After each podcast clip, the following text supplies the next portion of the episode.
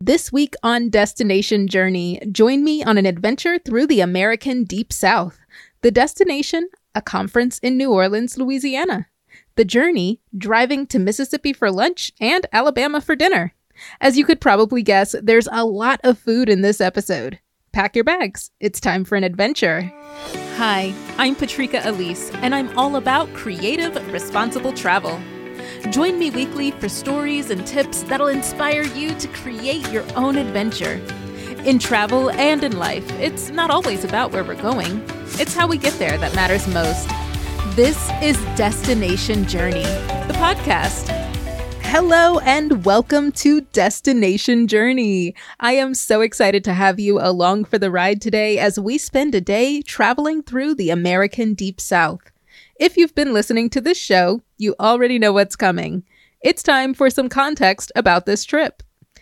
I needed to go to New Orleans to support a client at a tech conference that was taking place during the famous New Orleans Jazz Festival. I'd never been before, and I'd always wanted to visit, especially after the Princess and the Frog movie came out. Admittedly, I'm a little obsessed and I've watched that movie more times than I can count, but it's okay. As is the case with most of season one of this show, these travels took place pre pandemic. A lot of things have changed in the last several years, and while I'll share my perspective on traveling through these states, it's becoming more and more dangerous to travel to these specific states for many people, myself included. The rights of women and people assigned female at birth, people of color, and the LGBTQ plus community are especially limited in these areas, so please be careful if you do decide to visit. As an event professional, sometimes I do have to go to places that I don't necessarily feel comfortable visiting, but at this point in my career, I'm not quite at the place financially where I can comfortably turn down events in these states. The situation is complicated, but I want to bring light to as much as possible. The next few sentences will discuss a sensitive, timely topic regarding healthcare for women and folks that have uteruses. If this is a triggering topic, please skip ahead by one minute or hit the 30 second skip button twice to skip over this information. You'll hear music when it's time to come back. The states covered in today's episode, Louisiana, Mississippi, and Alabama, have all implemented highly restrictive, near total bans on abortion. The stance of this podcast is unequivocally in support of access to reproductive health care, which includes abortion, and that means allowing people to make the best decisions for their bodies. These bans are dangerous and have already caused so much harm for everyone, men included.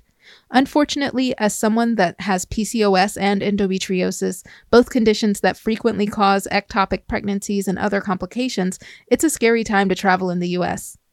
I know that many people in these states are working hard to get these archaic laws overturned, but I also want to reiterate the power of getting your voice heard through your vote. Please make sure to vote for people that believe in the autonomy of women and people assigned female at birth. This is a serious life or death situation for far too many people. As always, thank you for listening and supporting access to reproductive health care.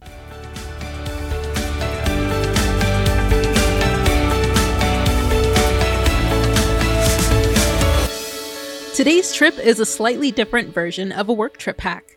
Last week, I shared a multi city flight and a trip leading up to an event, but this week, we're flying in and out of the Louis Armstrong New Orleans International Airport.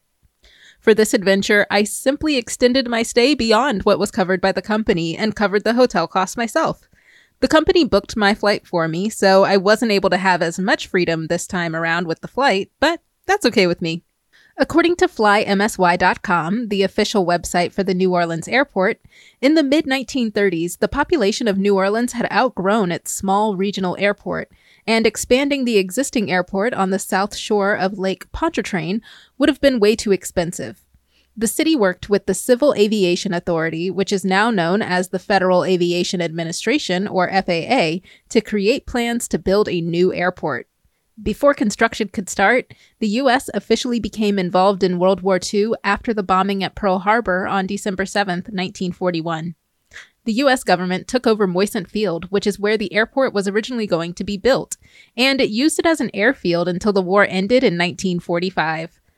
The land was given back to the city of New Orleans in 1946, and in May of the same year, the first commercial flights took off from the airport. Moisant Airfield was named for John Bevins Moisant, a pioneer in the aviation industry, and in 1947, it was considered to be one of the largest commercial airports in the country, covering over 1,360 acres of land. It was also the first airport to implement an instrument landing system. The name was changed to the New Orleans International Airport in 1960, and then it was changed again to Louis Armstrong New Orleans International Airport in 2001 to honor the New Orleans born jazz icon's 100th birthday. The airport code still remains MSY, which is a callback to its original name and stands for Moisant Stockyards. When you arrive at the airport, you're immediately submerged in New Orleans culture. The airport has beautiful artwork showcasing the historical figures from the state. You'll also see musical elements throughout the airport decor. For this trip, I stayed at the Eliza Jane from the Unbound Collection by Hyatt. This hotel is in a super walkable area, so I never needed to rent a car. I was able to walk all around the major attractions and the convention center easily. The hotel is also uniquely designed to have an open air feel that made me fall in love with this place. It's been remodeled since I was last there, so I'm super excited to see the new updates next time I visit. The land now known as Louisiana became part of the U.S. as a part of the Louisiana Purchase in 1803. According to Wikipedia, the U.S. spent $15 million to acquire the 828,000 square miles from the French Republic. The reality is, France didn't actually control most of the land that they sold to the US. The majority of the land, of course, was inhabited by Native Americans and therefore really was not theirs to sell. But this is US history, so you can probably guess how this story pans out. Basically, it was decided that the US now owned the preemptive rights to the land, meaning that they had the right to seize the land by treaty or by conquest. For the U.S., this purchase expanded the country to include land west of the Mississippi River for the first time. The land would eventually be divided into the states of Arkansas, Missouri, Iowa, Oklahoma, Kansas, Nebraska, North Dakota, South Dakota, Montana, Wyoming, Colorado, Minnesota, New Mexico, Texas, and Louisiana, plus small portions of land within Alberta and Saskatchewan in Canada. When the territory was purchased, only about 60,000 non Native American people lived there, and half of them were enslaved Africans, which means ultimately this deal was pretty shady. The Native Americans who lived on the land were never consulted as the deal was being made. The four decades following the Louisiana Purchase would be some of the darkest days in U.S. history, as the government forcibly removed Native Americans living east of the Mississippi River and moved them to the new territory. The result of this terrible, cruel act was the Trail of Tears, where 60,000 Native Americans were forced to move across the country. Thousands died, and everyone was permanently affected by this horrible treatment. Rightfully, many tribes sued for damages caused by this forced removal, and the lawsuits eventually led to the Indian Claims Commission Act in 1946. So far, the U.S. has been estimated to have paid out around $2.6 billion in treaties and settlements since then, but for this horrible piece of history, no amount of money can undo this damage. Today, New Orleans is the most populated city in Louisiana. Since I was there for the conference, the first few days of my trip were spent working with my client to manage their event presence. After the show ended, it was time for my adventure to truly begin. New Orleans is known for its super flavorful food, so what better way to start exploring this city than to talk about the food? Naturally, I had to try the beignets, then also try them on multiple days, then also try multiple locations for, you know, research and definitely nothing else. I'm happy to report that every beignet I had was amazing. Beignets are originally a French food, and the term refers to the deep fried pastry, but there are multiple ways to make them. In New Orleans, they're usually considered a breakfast food and are served with powdered sugar on top. Now, I was born in the land of fried food, but these were on another level. I'm personally partial to the restaurant Cafe du Monde. It's an amazing outdoor cafe that serves beignets and coffee. I was told by the locals that the best way to enjoy beignets with coffee was to take a bite over the coffee mug so that the excess sugar falls into the coffee to sweeten it. Y'all, it was perfect. Plus, this cafe stays open late, and those nighttime beignets hit different. Should I learn to make beignets? Probably. Anyway, I also tried a restaurant called Creole Cuisine, and the food was delicious and flavorful. I had shrimp etouffee, a classic New Orleans dish, and it did not disappoint. Another type of food that's popular in New Orleans is the po' boy sandwich. The origins of why this sandwich carries that name is an interesting story. According to Wikipedia, the po' boy sandwich originated in Louisiana and typically contains some type of meat, usually roast beef or fried seafood, which is usually shrimp, crawfish, fish, oysters, or crab. Here's an excerpt from the Wikipedia page describing a theory for how the po' boy got its name. And I quote A popular local theory claims that the term poor boy, later po' boy, etc., as specifically referring to a type of sandwich, was coined in a New Orleans restaurant owned by Benjamin, Benny, and Clovis Martin, former streetcar conductors originally from Raceland, Louisiana. The Martins established their eatery in 1921, but it was not until 1929 that the bakery of John Gendusa first baked the bread to be used for the sandwich. In 1929, during a four month strike against the streetcar company, the Martin brothers served their former colleagues free sandwiches. The Martins had been interviewed on record regarding the origins of the sandwich. Benny Martin reminisced that they at the restaurant jokingly referred to an incoming diner as another poor boy, if he turned out to be one of the strikers. The Martin brothers were also posed the question of whether the name was inspired by some French or French patois word, such as pourboire, but they denied that was the case.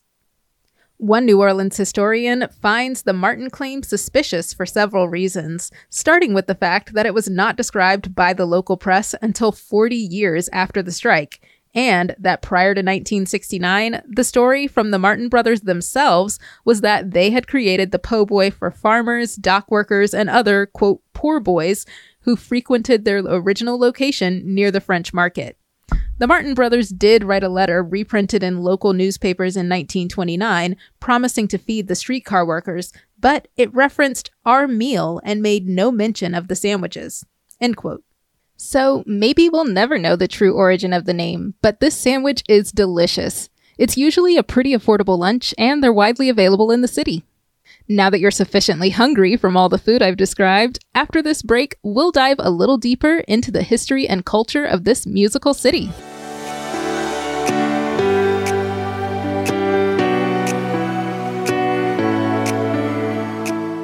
Welcome back. When many people think of New Orleans, they automatically think of Mardi Gras and wild parties on Bourbon Street. While these are both aspects of the New Orleans experience, this city has a lot more to offer. On my second day of exploration, I set out on foot to see as much of the French Quarter as possible. The city is very conducive to walking, and while environmental preservation isn't at the top of this state's list by any means, I do appreciate the walkability, which cuts down on emissions from the large tourism crowds. Most people walk through the French Quarter, stopping at bars along the way, of course, but this feature of the city checks at least one sustainability box. The architecture is reminiscent of Parisian styling, and this section feels unlike any other US city I've visited.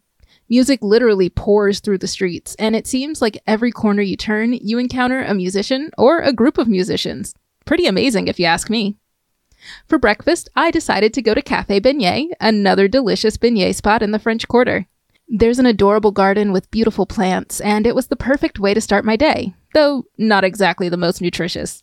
After eating, I walked down Royal Street, visiting the art galleries along the way. There are galleries featuring artists from around the world, and so many different styles are represented.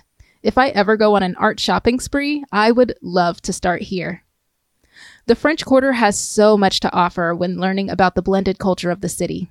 For example, Marie Laveau's House of Voodoo allows you to explore the role voodoo has played in New Orleans' spiritual culture.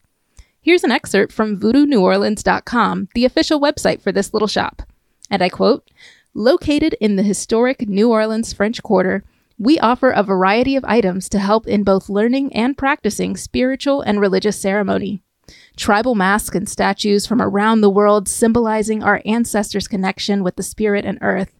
Talismans and charms directed towards many different supplications. In addition to our retail items, we offer a selection of psychic and spiritual readings available every day from 12 p.m. until closing. End quote. This shop is small but fun to explore. Plus, they have tons of souvenirs.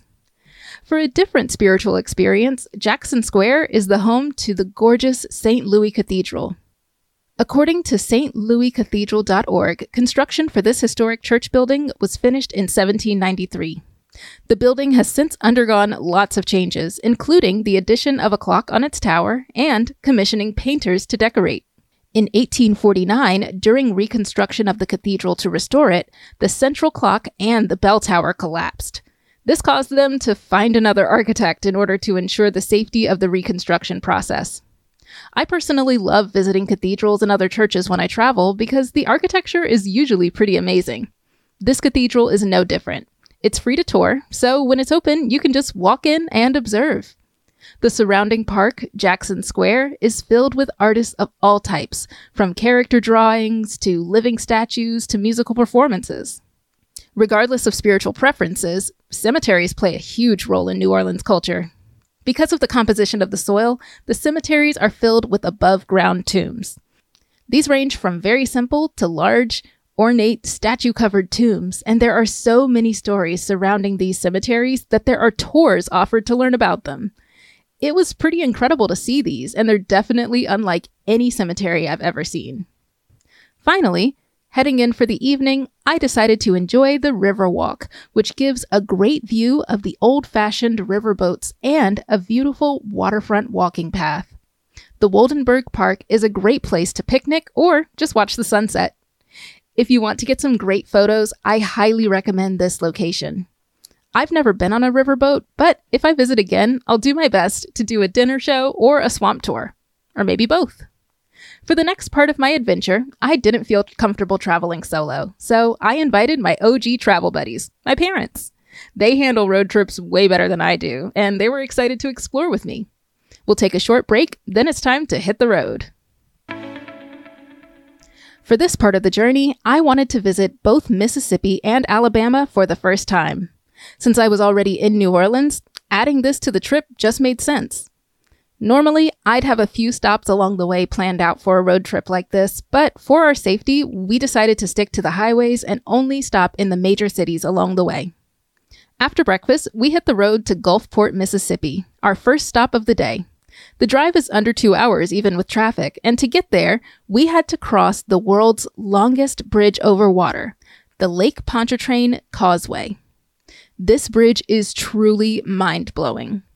According to the causeway.us, the bridge spans 24 miles. At the speed limit of 65 miles an hour, it takes 22 minutes to get across. Once you get across the bridge, the drive is mostly highway to get to Gulfport. Parts of the drive are along the coast, so you get to enjoy some pretty beautiful views as well. In Gulfport, we stopped to walk around and eventually got lunch at a small local diner, but unfortunately, that diner is no longer in business. The local people were happy to suggest places for us to visit, and we felt really welcome and comfortable while visiting. After Gulfport, we hopped to the next town over, Biloxi. Like Gulfport, Biloxi is on the coast and has some beautiful water views. Downtown Biloxi has a historic walking tour where you're guided through historical sites with informative signs placed around the city. While there, we also saw the high water mark, which is the city's Hurricane Katrina Memorial. The monument is a 28 foot pole that shows how high the flood surge was, and the height was just unfathomable to me. There are similar high water marks placed along the Gulf Coast, showcasing the impact and lasting effects caused by this devastating hurricane. According to Wikipedia, Biloxi is home to eight casino hotels, making it a popular tourist destination for the region. After walking around Biloxi for a while, it was time to head to our next stop, Mobile, Alabama. This drive is about an hour long and very accessible from Biloxi. When we arrived, we visited the Cathedral Basilica of the Immaculate Conception. This was another free attraction, so we were able to walk in and see the beautifully ornate designs. The cathedral also has stunning stained glass windows along both walls of the main sanctuary. After the cathedral, it was time for a history nerd out at the History Museum of Mobile. This museum is a walkthrough of the history of the city, and it features historic relics, statues, and artwork. The museum also showcases artifacts from slavery and signage from the Jim Crow era, and While it's not easy to see these things, I'm really grateful that the museum features this story so prominently. While at the museum, we met a few of the team members from the Dora Franklin Finley African American Heritage Trail. This is a wonderful organization, and I truly enjoyed meeting them. Here's an excerpt describing the organization's mission from the website dffaaht.org to educate, preserve, and mark the historic contributions of African Americans in Mobile. History comes alive on the Dora Franklin Finley African American Heritage Trail. Tours enlighten Mobile's culturally diverse heritage by linking historic contributions and events with significant locations. Forgotten chapters of the history are remembered through the stories of courage and contributions from Mobile's ethnically diverse past. End quote. In addition to the History Museum of Mobile, this organization has a full tour available on their website, which provides you with the full story of Mobile, including the parts that are historically brushed over. If I return to this city, I know I'll be spending more time visiting the sites they recommend. It's a history lover's dream. Mobile, Alabama, and Biloxi and Gulfport, Mississippi were Confederate cities and have horrendous histories of enslaving people. During the post Civil War Reconstruction era, Mobile suffered economically, but during the early 1900s, it became a center for many civil rights related events. According to Wikipedia, in 1963, three African American students were denied admission to Murphy High School. They brought a case against the Mobile County School Board, and following the result of the 1954 case Brown versus Board of Education, the district ruled that the students must be admitted. This case began the desegregation of Mobile School District. After a long day of road tripping and exploration, it was time to make the three hour drive back to New Orleans. Traffic was minimal, and we felt comfortable taking the trip in the evening because it was mostly highway, and we knew we could stop in Gulfport or Biloxi if needed. If you decide to take this trip, please be aware that sundown towns or locations that want any outsiders out of their community by sundown still exist. And if you're a person that would be considered an outsider, I strongly advise you to only stop in a major city in well lit areas when it's nighttime. Safety first. After arriving back in New Orleans, we got some much needed rest in preparation for leaving the city the next day. Before we left, we had a chance to catch a few free shows at the New Orleans Jazz Festival. Most of these shows took place at the Louis Armstrong Park, which sits at the edge of the French Quarter. The annual jazz festival can be expensive to attend, but there are several free opportunities to join the party. Louis Armstrong Park is also great to walk around and has many beautiful art installations along its pathways. Before catching my flight, I had to buy a few farewell beignets. I couldn't resist.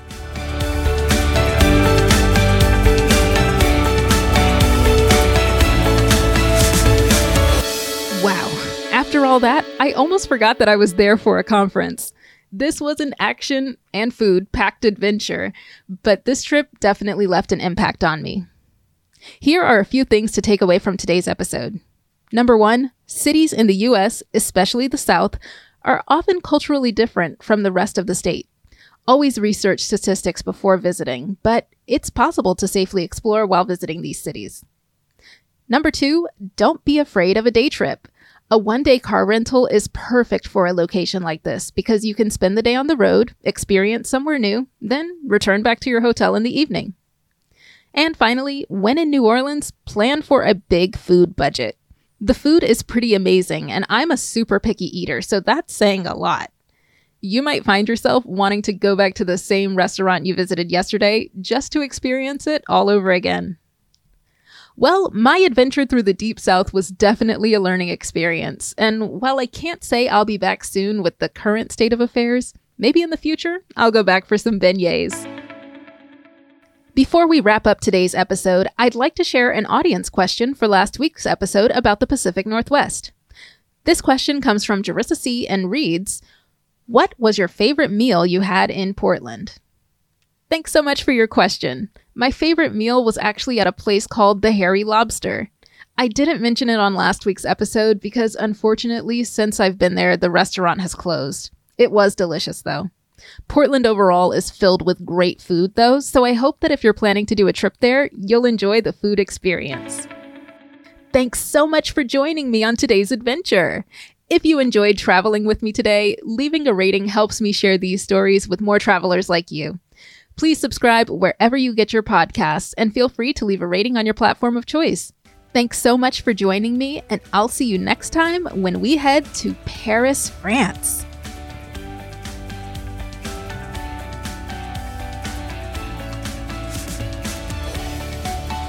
Thanks for listening to Destination Journey, a podcast about creative, responsible travel. Destination Journey is written, executive produced, and hosted by Patrika Elise in partnership with Circle and Sphere Productions, and with support from Natisha Chopra, Matador, and the Cheston crew Patrick, Lisa, Devika, Jarissa, Joey, and Matt. If you'd like to ask a question, contact questions at destinationjourney.co. If you'd like to see your destination featured on the show, reach out to locations at destinationjourney.co. Remember to travel safely and always enjoy the adventure along the way. Until next time.